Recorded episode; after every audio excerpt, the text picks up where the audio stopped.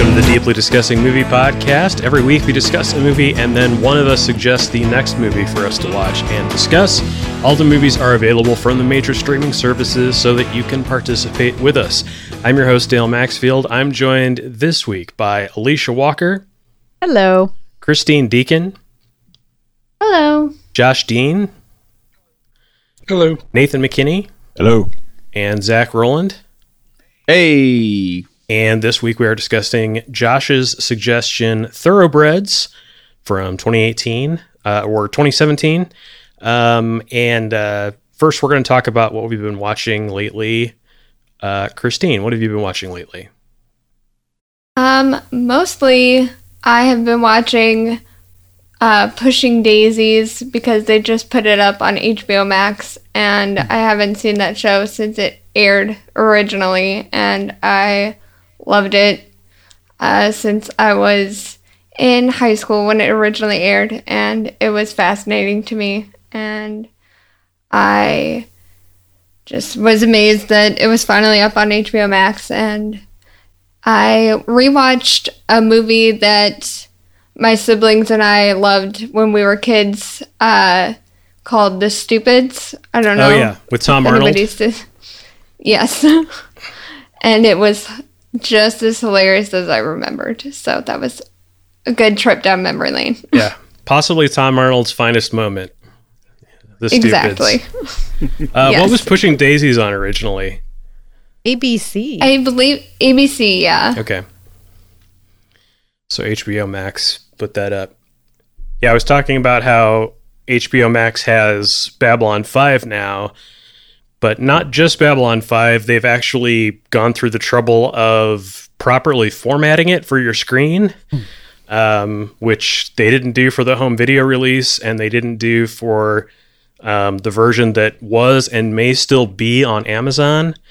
Um, but apparently now it's all fixed up and, and shiny. I have I have to get to check it out, but um, Well, so I I was I did not watch Babylon 5 the first time around and I saw your text. Believe it or not, I jumped right out there and watched the pilot and part of the fir- the second episode. okay, Uh it looks god awful at least as far as the graphics, uh the space graphics. yeah, Um, absolutely. it's it's about one step higher than uh, flying toasters but Yeah. you know i i once i kind of figured You out have no idea. really that yeah I, I know but once i You, figured you out have i mean no idea what an improvement it is.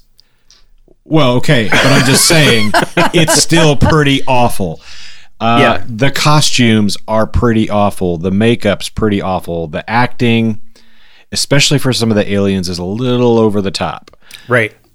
But I will say, you know, having only watched a pilot at this point, for a pilot, the story was good. Um, it, it was worth sitting through and enjoying. So uh, I'm going to try to slog through season one and, and see how it goes. Uh, So I, I'll try I to have to- more enthusiasm than that, but there you go. I gotcha. I, I need to give my spiel on Babylon 5, um, which is um, that the entire story of Babylon 5 was written before they shot the first scene. The entire five season arc was written. They had figured it out, they knew what the story was going to be. And they had some major hurdles along the way. Um, one of them being the first season, season's budget, which is atrocious. And the first season is one of the worst looking seasons of television ever made. Um, another of them was that the uh, uh, essentially the well, this is where we we we debate talking about spoilerific things or not, but I'll, I'll just go ahead and say it. Um, one of the main characters uh, they decided was not handsome enough when it switched networks uh, around season two ish, I think. And so suddenly there will be this new sort of lead of the show and happy Bruce Boxleitner Day, I guess. Um, he shows up in it. Um, they get a lot better as far as the quality of the costumes, the filmmaking, the acting, all of that stuff as things go along. Um, it switched networks a couple of times. It kept switching time slots. It is extremely serialized, um, unlike something like Star Trek, where you can just watch an episode and get a whole story. Um, all of Babylon 5 is connected. It's it's a very uh, it, it is an epic storytelling thing similar to what uh, the the reboot re- redone version of uh, Battlestar Galactica was, but this was in the mid 90s. Um, and the final seasons aired on TNT. That was the upgrade.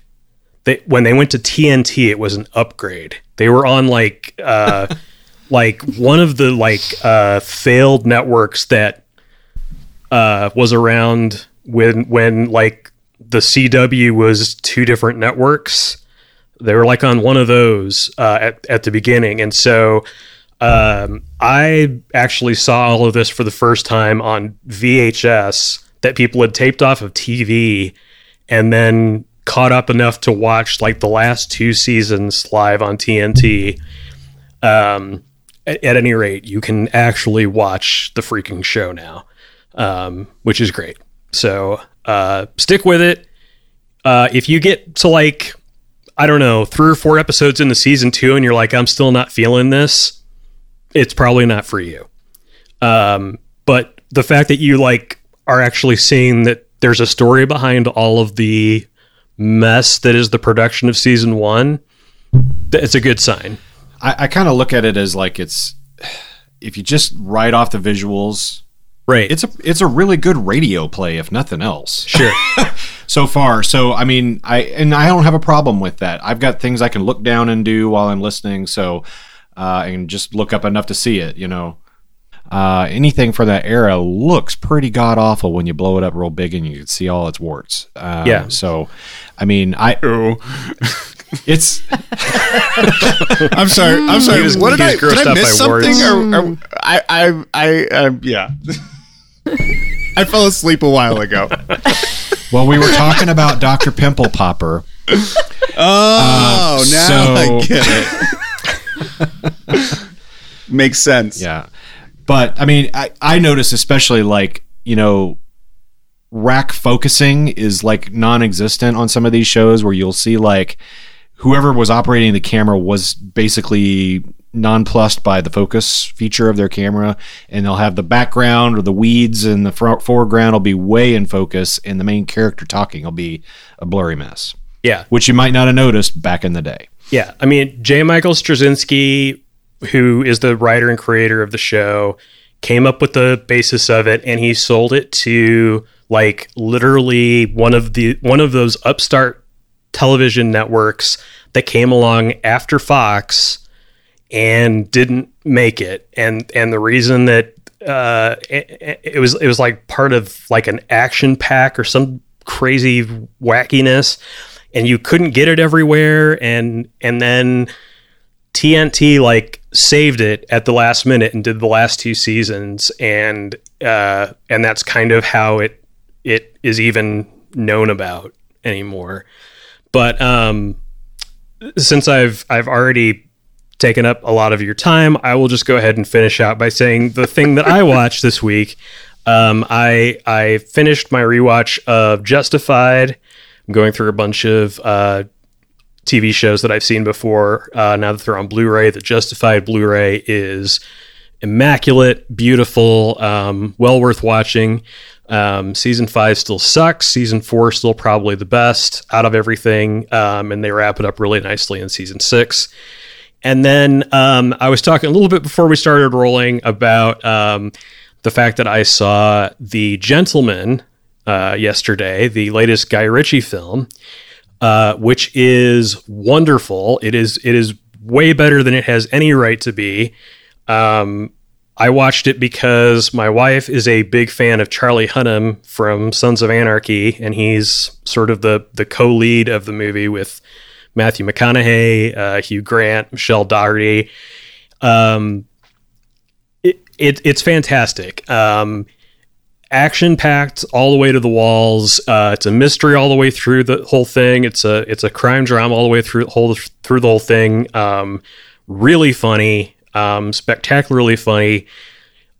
Cannot believe how much stuff they fit into an hour and 53 minutes. It's amazing. It's incredible.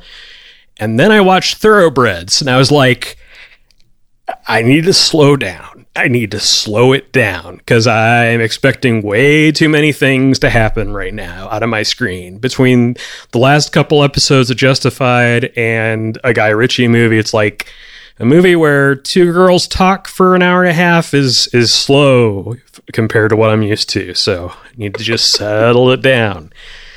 Um, Zach, how about you? What have you been watching lately? Uh, let's see here. I uh, did a nice little rewatch of Hot Fuzz. It's always a fun one to touch back on. Um, you know, those guys are Simon Pegg and Nick Frost, just really good with their satire. So that was good, fun. Uh, I watched Mr. America, the Tim Heidecker sort of mockumentary Yeah. about him running for district attorney. I love Tim Heidecker's stuff and that whole quirky sense of humor.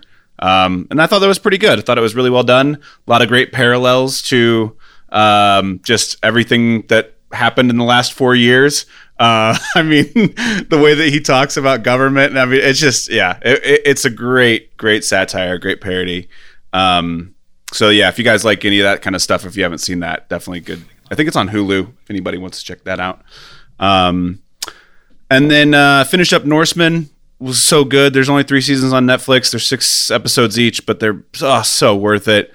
Um, especially the third season takes you on a little bit of a, uh, you know, a, a, a, a different direction that a lot of people on this podcast are not big fans of. But I think that they served the the show well overall. So that's all. That's all I'll say. It, it's a it's a flashback. That's fine. Yeah. Um, uh, been watching some of the uh, Quibi episodes of Reno 911.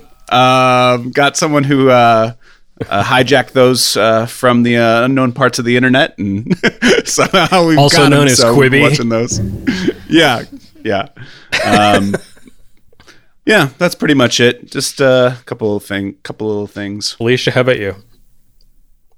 Uh, we continued watching some of the ones we've been watching, like The Stand and a little bit of, uh, I think we got into episode two of Bridgerton.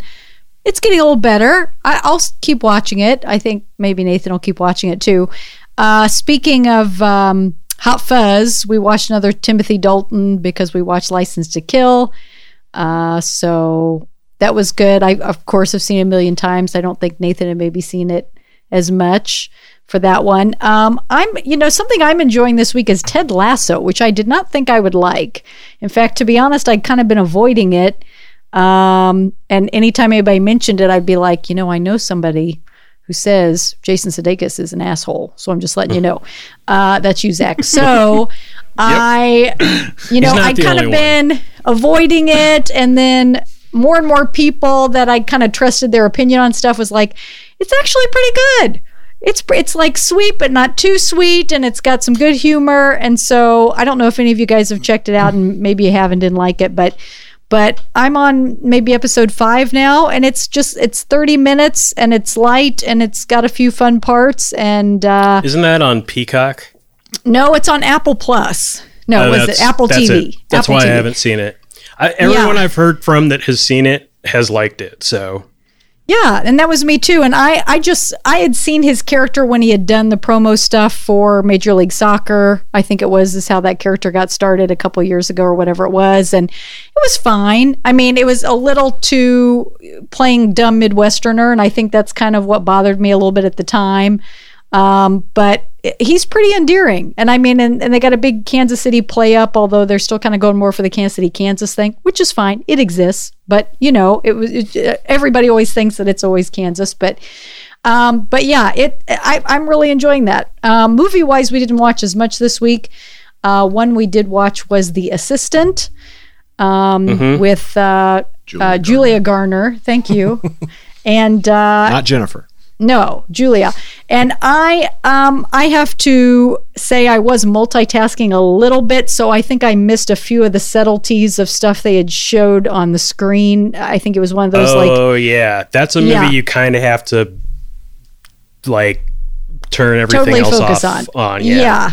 But I didn't do it through the whole movie. I kind of was doing it just for like maybe the first 30 minutes while Nathan was very much more focused on it. And I did ask those questions that you don't want to ask people like you know just watch it and don't ask me what happened but i did do that a little bit at the beginning but i i really enjoyed it i liked um, nathan made a, a point about how good the sound was on that and some of that stuff i don't always think about until somebody says something about that and i was like that is actually really good how they how It they kind of makes and- the movie. yeah, all those little background hints and sounds and office noises and stuff like that, and then the stuff, of course, that you see but you don't see, and and yeah, I thought it was really well done. I I, I need to watch it again sometime in the future, not immediately, and and kind of pick up on more of that stuff. I knew basically what it was about, but but not uh, very in depth. So Yeah, the ele- Yeah. elevator pitch for that movie is uh, that it follows a character who is an assistant at a movie production company um, that is going through a similar situation as what the Weinstein Company went through, and it's not directly about that, but it's about it, it's about that tangentially, like that's sort of happening around her as she goes Right. about her day. Mm-hmm. yeah, I I would recommend it. I thought it was good. So I've been watching pretty good stuff here lately, I guess. Yeah, I think that's two movies this year we've had that I, I really noticed the sound on. I think, you know, the Oscars always gives it to some action movie, but I think between this one and The Sound of Thunder, I, I think I've seen a couple this year that really stand out for The sound, of metal or the sound of thunder? Sorry, sound, uh, sound of Metal, the, Yeah. the drummer.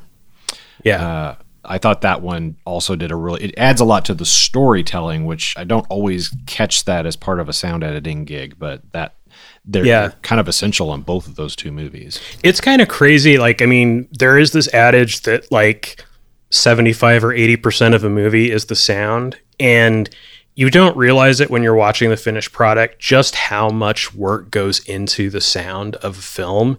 Um, one of the things that, uh, one of the more recent examples I saw of that, that was actually really kind of neat to watch was uh, when I was rewatching The Shield, they had a special feature that was just about the sound design of a, a, a scene of The Shield, and it's a scene where they're ba- they're basically um, like they're not in a SWAT team, but it's kind of that situation where they're like sieging an apartment building, and they build the scene up from uh, from background noise that they add into it um, what they were actually able to record on the day, like which lines were recordable and made it into the show. And then there's um, a whole thing from what they call their loop group, which are like background voice actors that are like people calling that you never see. That are like in the background of, you know, like some guy calling down the street, like, hey, baby, what's going on? Like that sort of thing happening.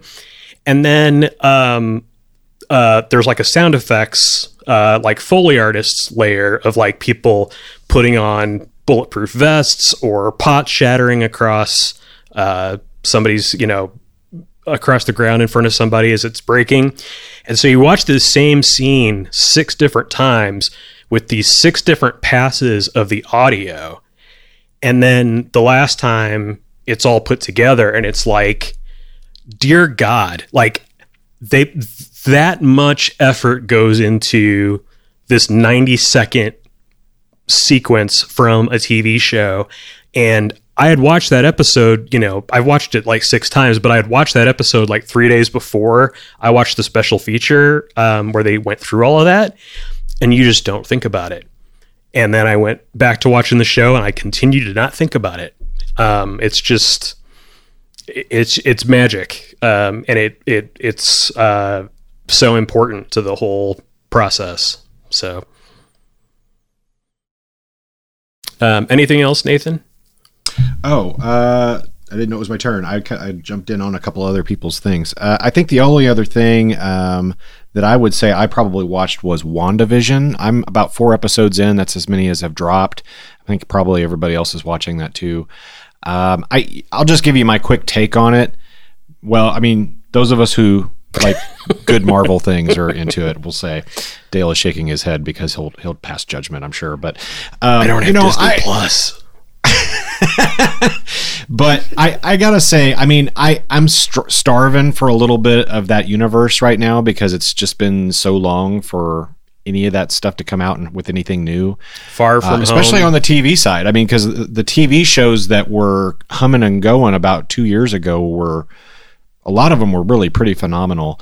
Um, this one, it is taking a long time to get going. If you ask me, I they they they spend a little bit too much time up front trying to establish this TV show within a TV show situation, where I think they could have added more of the mystery much earlier and much quicker um, to kind of make it more interesting to watch than just like nostalgic trip back to black and white TV land. Um, Do you think know, that's so- because there's so little other Marvel stuff going on that you feel that way, or do you think that this show, j- because the show has to carry all that weight for you, that it's you know not not doing it, or that This is the way the show should you be. know so i mean all you have to do is look at the preview squares of the first four episodes and you can kind of see that like the first two episodes are black and white episodes and the third episode is a color episode looks like it's more from the 70s and they get to the fourth episode and they actually start talking about the story of why the fuck things are going on the way they are.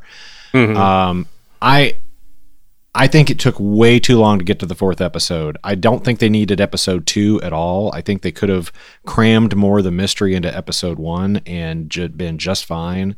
Um, it was especially distracting because I felt like I had to rewatch one and two because I thought maybe I missed something. And truth was, I didn't miss anything. okay, So I, I kind of feel like they're they've got somewhere they're going, but it, it took them too long to get going. So fair enough. I mean, I I, I mean, I- you- the guys that are watching it, what do you guys think?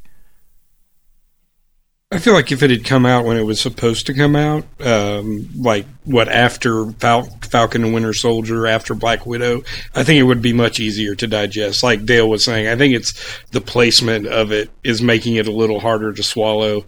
Because I'm I'm with you. I wish it had moved a little bit faster. But if if this was like the third or fourth thing I was getting this year, Marvel wise, I would be like, oh, Yeah. okay, it's a cute little. That's what I was pace. thinking. Like the Um, hole in the movie universe has really created this vacuum, and that if you don't have something more fast paced to fill that, you know, if you have a slow moving TV show and you're only getting it once a week, um, that that can kind of kind of drag you down. Yeah. Yeah. And if it would have come out like all at once, then it wouldn't feel as slow Uh, either. yeah, absolutely. That's true. absolutely. I mean, We're so I got binge spoiled. right. Yeah. Well, I mean, like for me, like I like I said before, I don't have Disney Plus. I didn't see The Mandalorian week to week, and then I ended up getting season one to watch, and I watched three episodes of that, and I was like, you know what? I'm glad people like this. I don't care. I don't need this in my life. Um, but it, it it's fine. It it's really well made. Um, not my thing. Um, so I personally think that WandaVision is teaching us how to watch television again. like we've forgotten after we've been sitting in our houses for the last Yes. 12 months, basically. Forgot how to be Yes, you- patient you for a week. Bingers. Yeah. Yeah. That's about all I know how to do. So I am up to date on 90 Day Fiance. Oh God. I mean, we scratched the bottom of the barrel in this last 12 months and watched, you know, Tiger King. Come on. I, like I just said, I've I'm up to date on 90 Day Fiance. I've been sparing you guys all of my updates on that. Thank you, Dale. Um, but week to week, I mean, there's been nine episodes this year already, and they're all an hour and a half, and I've Maybe you watched can them do all. like a some end of season sum up package. Uh, Like a book report. people are stupid, and they probably shouldn't get married. Like that's And done. that's that's the, that's the whole show. Um, Josh, how about you? Um, I've some friends of mine and I have been rewatching X Files from Yes. the beginning again, nice. um, and making a mixed drink to match each Ooh. episode. So um, I'm intrigued. Yeah, we uh, this past weekend we watched uh, the Erlenmeyer flask and bought Erlenmeyer flasks to make uh, shots in. That is Um, awesome. So yeah, it was pretty fun. Maybe Um, you and Alicia need to start a podcast. I know. Tell me what time. I would join. drunk Somehow to I- the I'm going to get drug along Yeah. on that, I think. Yeah. yes, you are. Yeah. the XX files with like X's over your eyes.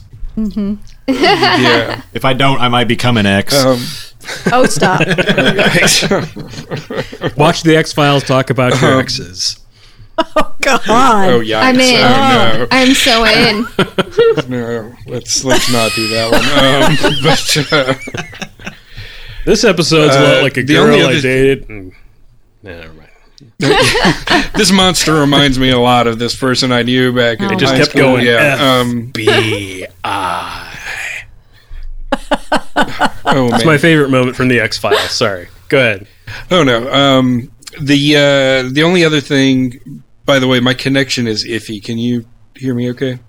You sound Okay. fine to us. Um, Yeah. the uh, San Francisco Sketch Fest was supposed to happen this past weekend. Um, so they did a Fest Apocalypse uh, streaming thing. Uh, I saw ads for that. Was it good? it was pretty good. It was uh, like Kids in the Hall and the State and uh, Saturday Night Live alums and um, a whole bunch of sketch troupes. Alan Arkin and Kevin Pollak recreated a scene from The In-Laws with Kevin Pollak doing the uh, Peter Falk Nice. yeah version. Um, just some really funny stuff, and then a lot of stuff was just like Patton Oswalt saying, "Sorry, I couldn't be there." Um, not a joke at all. Just yeah, just people talking. Um, Maria Bamford didn't do anything, but um, uh, it was kind of a mixed bag. But I'm glad I watched it. It was twenty bucks, but it was like four hours of content. So um, if you if you want to see Triumph, the insult comic dog, and Weird Al face off with each other, then uh, I do. it's worth it. Yeah. Right on. Well, Josh suggested our movie this week. It was Thoroughbreds. Um, I believe Josh and I are the only ones that had seen it before. Uh, so, uh, Zach, let's start with you. What did you think of Thoroughbreds? Yeah, I uh I'm still processing it. Um it's no picnic at Hanging Rock.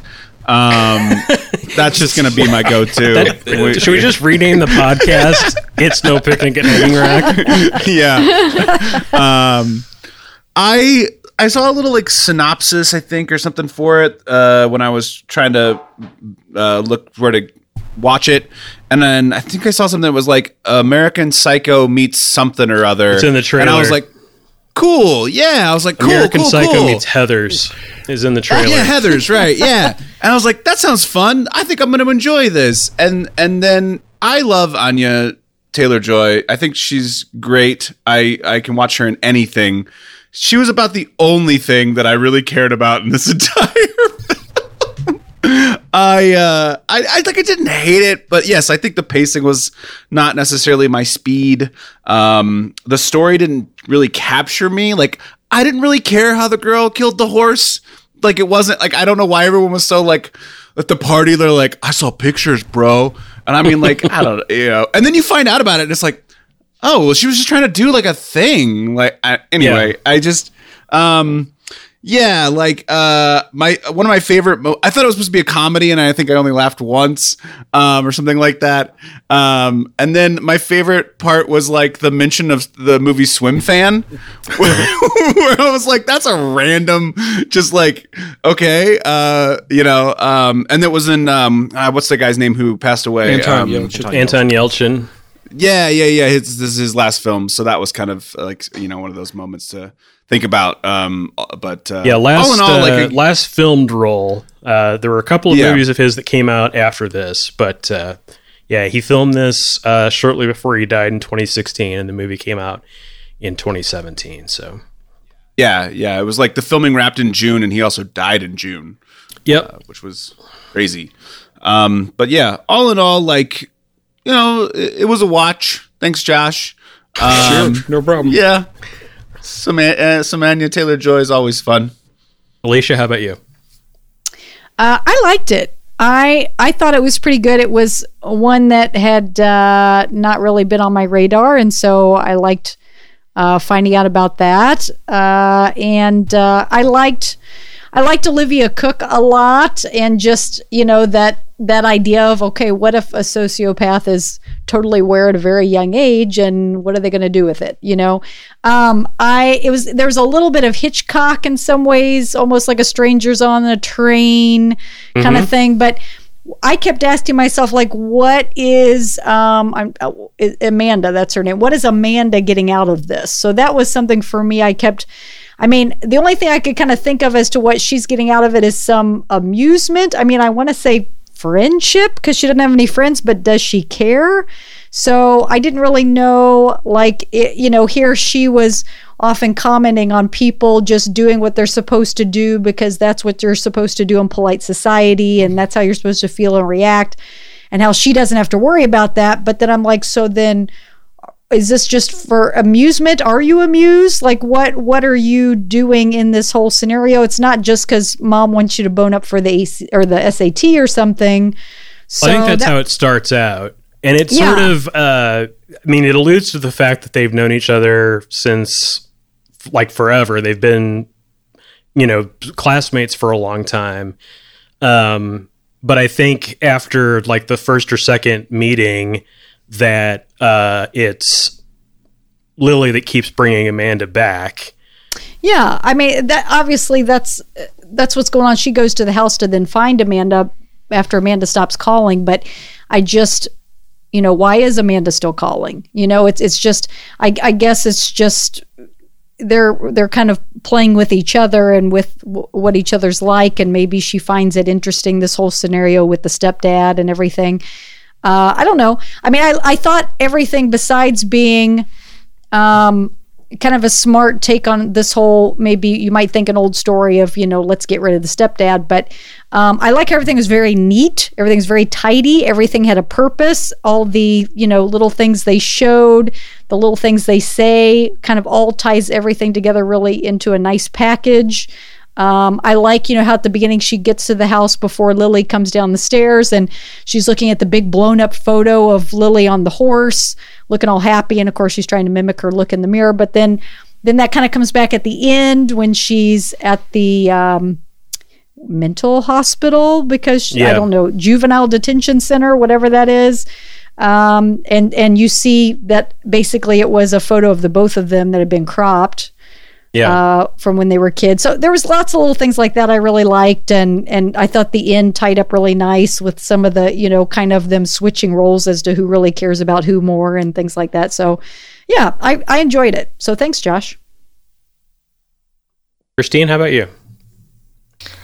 I liked it. I like movies that kind of play on different psychological things like that. Um, definitely makes you think about uh, who has kind of a more grasp on what's good and what's bad because it the beginning uh, olivia cooke's character is talking about how she has to work harder at doing the right thing and it definitely shows throughout the movie how uh, anya taylor-joy is choosing to do the wrong thing like she is making those conscious decisions to kill her stepdad.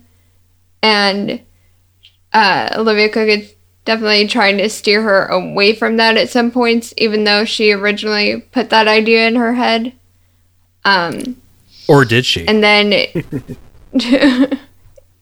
yeah exactly. And then it kind of goes back and forth between that like which is more evil the one who doesn't have any feeling or the one who has the feeling and is choosing to do wrong yeah. um and I love those kind of movies uh and then I also was doing a little bit of reading after I watched the movie and I saw that it was originally supposed to be a play like it was written as a Yeah. play and so that's why it was marked off like part the one chapter and like part markings. two Yeah. yeah, the chapter markings are like different acts of the play, and that shows especially uh, they do the killing of the stepfather as they would in the play. It's all done off screen, uh, just Which like it would be on stage. Is my favorite scene in the entire movie. Yeah, that that's scene. slow Yeah. push in to Olivia Cooke sleeping on the couch Yeah. and everything's happening in the background and in the sound. It's just wonderful. What was it? A rowing machine or whatever it was Yeah. that we were hearing. That was yeah, great. exactly. and I love the like that was great. It was very well done. So yeah. Nathan? Um, I don't think I loved it quite as much as those that have said they have professed their love for it so far. Um, I'm kind of I'm, I'm kind of like C minus B s- territory. Um, I I did like it. I did enjoy it. Um, I, I think as I was watching it, it drew a lot of comparisons to this story being told in other places. Um, so the the two or three that kind of came to mind were um, the first season in particular of The End of the Fucking World, which is a pretty phenomenal show on uh, Netflix, um, and I think it's a little more interesting to watch. Um, the second one being Ingrid Goes West, um, which is very similar, and then of course Dexter first season. I'm gonna stick to just the first season on that because that's the only season they really seem to stick to the he doesn't feel things part of the plot really consistently. Um, but I, you know, I enjoyed it okay, mainly because the performance of the two actresses was really good, and the murder scene, as you said, I told I was going to say the exact same thing. It's it's pretty much spot on. It's almost like the director had the idea for just that, and got to fulfill that little wish, and then he built a movie around it. Um, but I, I kind of wish there were maybe a little bit more, few few ca- other characters to maybe interact with, but because it's a pretty small cast. I, I think we talked about a, a movie I picked a little bit ago called uh, Lady Macbeth. Uh, if you want to go back and listen to that particular podcast, it's really similar in that it's there's not a lot of characters in it. Um, and Yeah, there's basically kinda- five yeah, characters in this. and one of them dies. So there you go. at the Um, end. you know, I think Anton Yelchin actually was a really good addition to this cast because the the the two girls they own ninety percent of this movie as scenes between the two of them. Right. Uh, and the occasional Anton Yelchin scene pretty much is about what it boils down to, and then the dad being a dick a couple times. And and I think that's the other piece of this that I think I didn't quite see enough of the dad. And and maybe that's intentional For to make for- me to make you what? well, to make me a buy in, I think to how much she hated him in the first place. Oh, I mean, he, okay. we saw just a little bit of it, but I I to go from just living with it to I'm going to actually perform murder and kill this guy. That's a pretty big leap, and I think to see that, I almost needed to see just a tiny bit more of why he was such harshness on her vibe. But okay. He he was like way worse to the mom than he was to her, at least from the perspective that we got. yeah. Yeah. Yeah. And and and maybe that's all we needed to see. I don't know, but I, I did kind of feel like that that leap of her jumping to murder that quick just because the idea got planted in her head seemed like a stretch. I I, I wasn't quite buying it. So but that's that's my take on it. I did overall enjoy it. I love the two actresses that are in this. Uh, I really enjoyed Olivia Cooke when she was in uh, Bates Motel, uh, and a couple of other things I've seen her on. So um, it was nice to see them both doing something. And of course, I've always loved Anton Yelchin. Pretty much everything I've seen, not just Star Trek. Uh, so it was good to see him get to have another role. Okay. Well, as the only one besides the suggester who had seen this before, um, I will go last. Um, and if it weren't already apparent from my reaction when Josh suggested it last week, uh, I love this movie. Uh, this is a fantastic movie. Uh, here's my um, here's here's my brief history with with thoroughbreds and and and what I like about it so much. Um, I actually didn't see this movie until uh, 2019. Uh, a bunch of uh, internet reviewers that I follow had seen it and praised it and said gobs of good things about it and that it's really something to check out. Um, I saw a movie at TIFF in 2019 called Bad Education, starring Hugh Jackman and Allison Janney and uh, Ray Romano. Uh, that was this director's second film, Thoroughbreds being his first film. Um, I liked Bad Education so much that I finally got over the uh, synopsis of this movie sounding dull as hell, and and went and watched it anyway, and uh, it completely blew me away, and I really liked it uh, the first time I watched it. I think I like it more now that I've seen it a second time. Um, because my read of it after after seeing it after after the whole story is revealed and going back and watching it again from the beginning, I have more of a feeling that Anya Taylor Joy wanted this to happen from the beginning.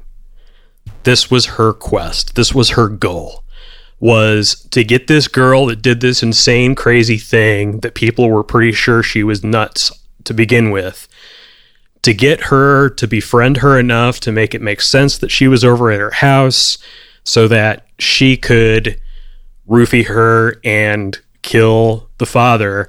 And that the only like real like moment of emotion from her or the only real like uh uh hesitation uh if you want to call it that is is when Olivia Cooke first starts to drink the the roofie and she's like I, I was going to do this to you and I, I can't I can't watch you drink this and do this.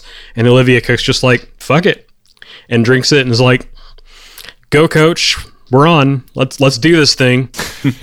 and uh, uh, so it, it has a very different feel the second time you watch through it, knowing that's where it's going to end up. You you you look you, you're watching Anya Taylor Joy out of the side of your eye a lot more the second time the first time through, I, I I'm focused on the Olivia Cooke sociopath character, and she's much more um, she's much more of quote unquote the lead uh, from appearances uh, the first time around.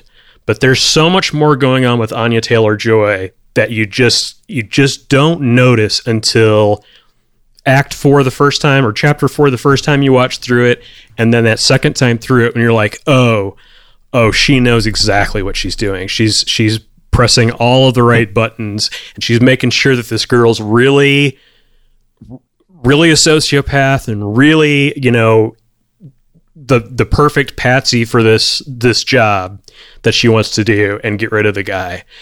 Um also watching through it the second time um, I think I had kind of similar notions about the dad that it was just kind of like, you know, yeah, it kind of sucks that he's trying to send you off to this other school and, you know, he's kind of an asshole most of the time. This time through, I was like, this guy fucking sucks. This guy is the worst. Um, I, I, wrote down the line uh, that Olivia Cooke says, it's like, he's a cock. Is that new information for us? I mean, he's not even that off base about you and your like inability to like realize that other people have their own lives and their own needs and their own, you know, it's that scene where he tells her, you know, we're not all your maids, we're not all your uh, personal trainers, that kind of thing. He kind of has that that talk with her. It's like the la- I think that's the last time he says anything in the movie, and she goes off on him and Olivia Cooke's just like, he's a cock. Is that new information to us? It's like, we, we knew this about him already. Um, some interesting things I noticed. Um, they're watching the other version of Gaslight, not the one that we talked about on the podcast, but um, the uh, the other version of the movie uh, that was made uh, early in the movie, and then they're watching a Shirley Temple film during the uh, the murder sequence. Um, I don't the Little Princess. There you go. Yeah. I knew somebody would know it. Yep. Yep, that's what I thought it was. Yep. And he and the dad calls her a princess at one point too. Yeah, Um, that's I why think I this, assumed that's yeah. which one it was actually. I, I I think the cinematography for this is breathtaking. Um, the they just f- fill that 16 by 9 with faces all the time but that face is half the screen and then there's so much going on in the background. There's so much other stuff. Like every shot seems to have like three different motive motives going on at the same time. Um, there's always something beautiful to look at on the screen and i'm not just talking about the actresses. I'm talking about like what they're shooting. Um, and uh, uh, when we were talking earlier about uh, sound design, there's this thing that they do with the score where string instruments are used in this really bizarre way all throughout the movie, but it gets more and more intense as the movie goes on. You start hearing these things that sound like dog whines or like something whimpering, and it's a stringed instrument.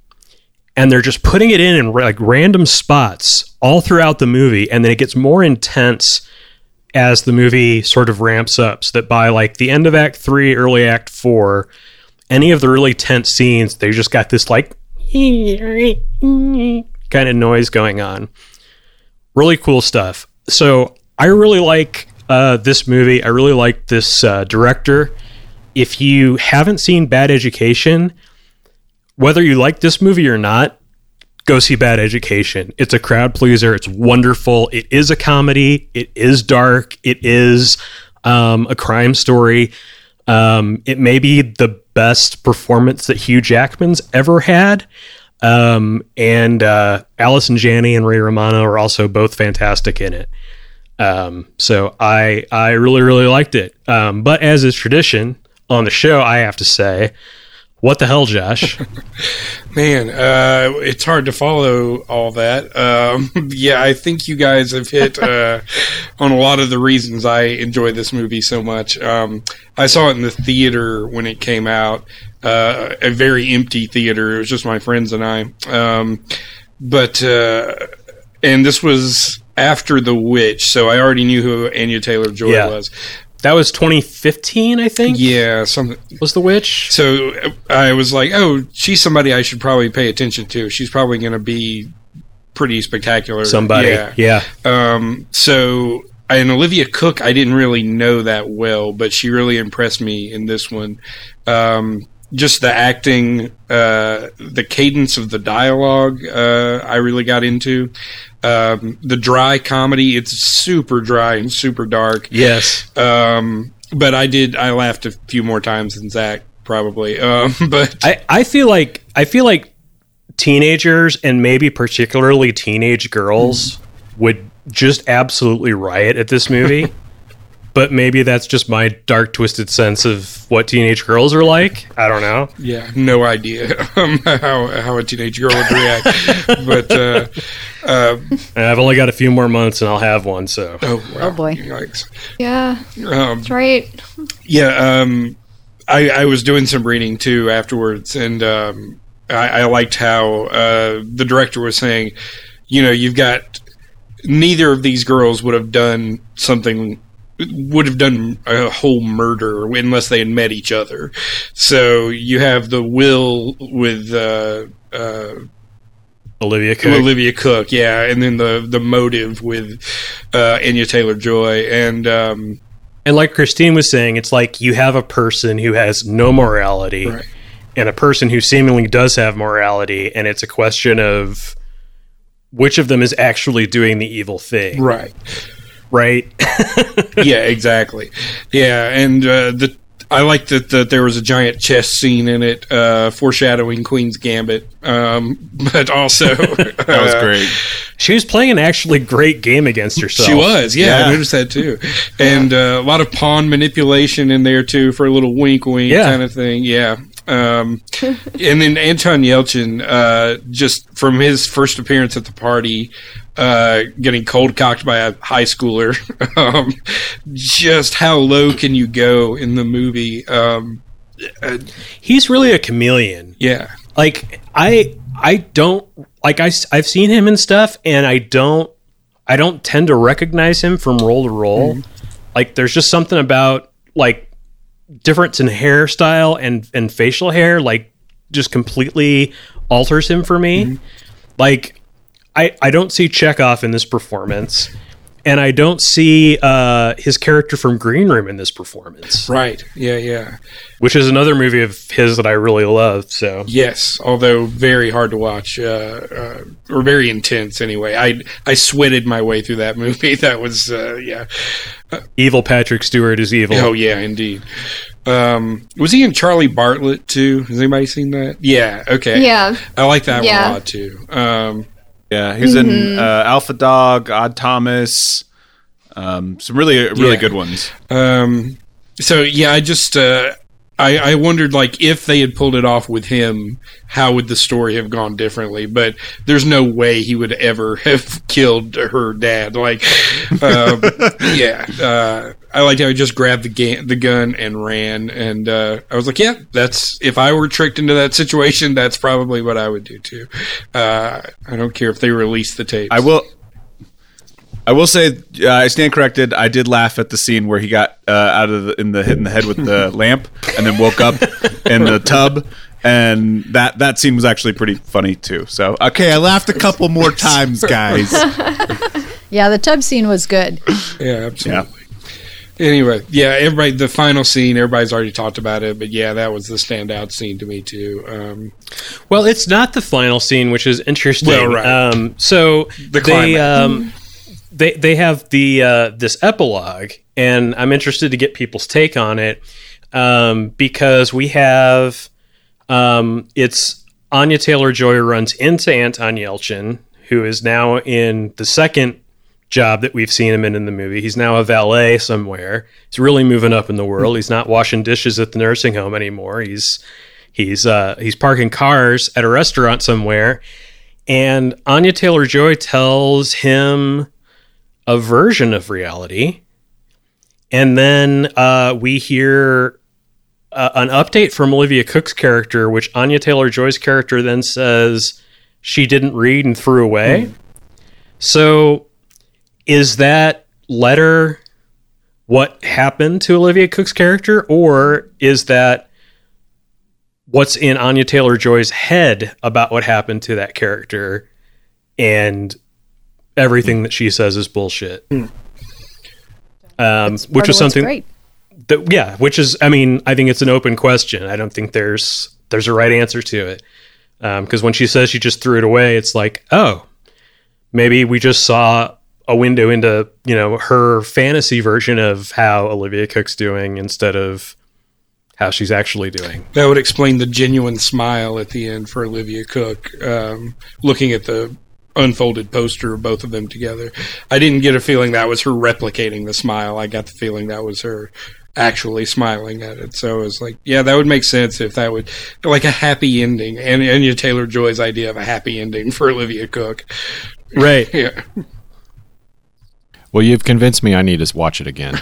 I I liked it. Fair I just enough. didn't love it. So I mean, I I think there's probably more to it that the second round sounds like will be good. Yeah, I think I think knowing what happens at the end re- really colors that second watch of it, um, and it really is, you know, it, it's um, it's tense and suspenseful the first time you watch through it, but it is, you know, like what a ninety-two minute movie. Um, it's not it's not a terrible thing to go back and, and rewatch a second time, um, just to see if you can spot some more clues as to what is going through her head. I think now that you said that, Dale, it makes a lot of sense to me, especially with that ending and the very cold, uh, you know, thing that uh, Lily does at the end. I didn't open the letter, you know, just that that would make sense that the whole thing was playing her to do what she wanted her to do. Yeah. Well, and they present. I mean, Olivia Cooke has uh, has top billing, um, which may be alphabetical versus actual top billing. Um, because they I mean, they're equally in the movie, but because we start with Olivia Cooke walking through the house, it feels. I, I think the movie kind of tricks us into feeling like it's her story Right. and I don't think it is. I think that second time you watch it, you're like, oh, this has not. This is this is all about what Anya Taylor Joy's character's agenda is. So, do you think that there's a reading of this? Especially, I'm asking you, Dale, since you've you've kind of gone this leap with it. Um, that actually Anya Taylor Joy is faking all those emotions throughout the entire movie as well. I think you could you could go that far. I don't think that she is faking those emotions. I think she's really upset about a lot of the stuff that's going on um, in reality. What I'm saying is more that she's she's testing the waters of how far Olivia Cooke's character will go, and it may not be like her um her plan to uh to drug her and kill her may not be her exact plan from the beginning, but she's up to something from the beginning. She wants to figure out if there's a way to get rid of this guy. And the whole um you know, the whole trying to bring Anton Yelchin in to do it is another like tangent of that exploration for her. It's let me go find the like most criminal person I know. It's like this drug, this like low level goofus uh, drug dealer wannabe guy, right? And he's not up to the job. But this sociopath girl who'll spend as much time with me as I want kind of is. It's like, well, wait a minute. What if I just do it and and blame it on her? And and that I think is more sort of the the journey of it. I mean, I think you could read it that that that far along if if you assume that the main reason, because otherwise she would be a little bit more like uh, um, Olivia Cooke in that she's more of a don't give a fuck attitude about the fact that she's being treated like crap, except that it's happening to her mom as well, obviously. And maybe that's the one person she feels an attachment to and needs to rescue. I can see or that. Whatever. I can see that, but I I also think that um the thing that the thing that finally solidifies it in her head to kill is that her stepfather is actually right about her at the end when he says you don't care about other people you don't you don't understand other points of view it, it is all about you in your life and so I, I don't think she has I don't think she's doing any of this out of sympathy for her mother. I think she looks sees her mother as a weak person, um, and and kind of a means to an end, for the most part. Uh, which is why I don't think we see very. I mean, we see that he treats the mother really badly, but she isn't reacting to how her mother's being treated. She's reacting to her own situation and her own problems. So Well, one thing that you did get me thinking about with the ending uh, is the fact that she does actually lie pretty often, especially right up top. Um, with the uh, you know the tutoring situation and all the stuff Olivia Uh, Cooke like has to call around about and like Right. call her out on. Yeah, yeah. So yeah, there's that's some interesting manipulation tactics in terms of like what you're saying, Dale, about getting her into this position to do this thing because she needs someone to do this for her, take the fall or be the patsy or whatever. So there is a series of tactics she can use. And she's a smart girl. We know she Yeah. is, you know. Um, did we ever find out what she got expelled for from the one school? Plagiarism.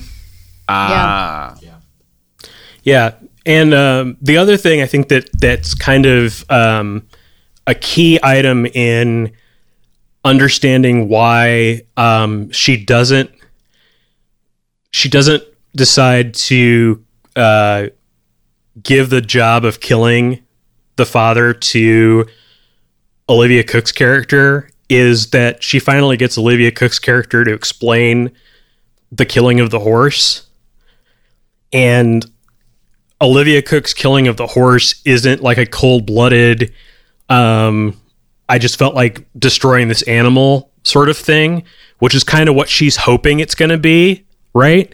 We find out that it's actually like it was a mercy killing. She just didn't do a very good job of it. And so then she's like, okay, well, I can't ask her to, you know, murder someone in cold blood because that's not who she is, but you know she's she's she's evaluating all these options all the way through it's it, it- her her mind is ticking the whole way through of how to resolve her situation Ironically, the killing of the horse might be the most compassionate thing either of the two of them do in the movie. absolutely Yeah. Yeah and it i mean and it you know of course thematically ties back in with the whole thoroughbreds thing and the uh um the thematic idea of that of of privilege and you know that these are two very very well off you know white girls in Connecticut who are doing very dark and devious things um, that are kind of unnecessary, but they do them anyway. So that is Thoroughbreds. Uh, Zach, it is your turn to suggest another movie. What would you like for us to watch next? Yeah, I'd like for us to watch a film on Netflix called An Evening with Beverly Luff Linn. All right. Well, thanks everybody for the discussion. Thanks everybody out there for listening.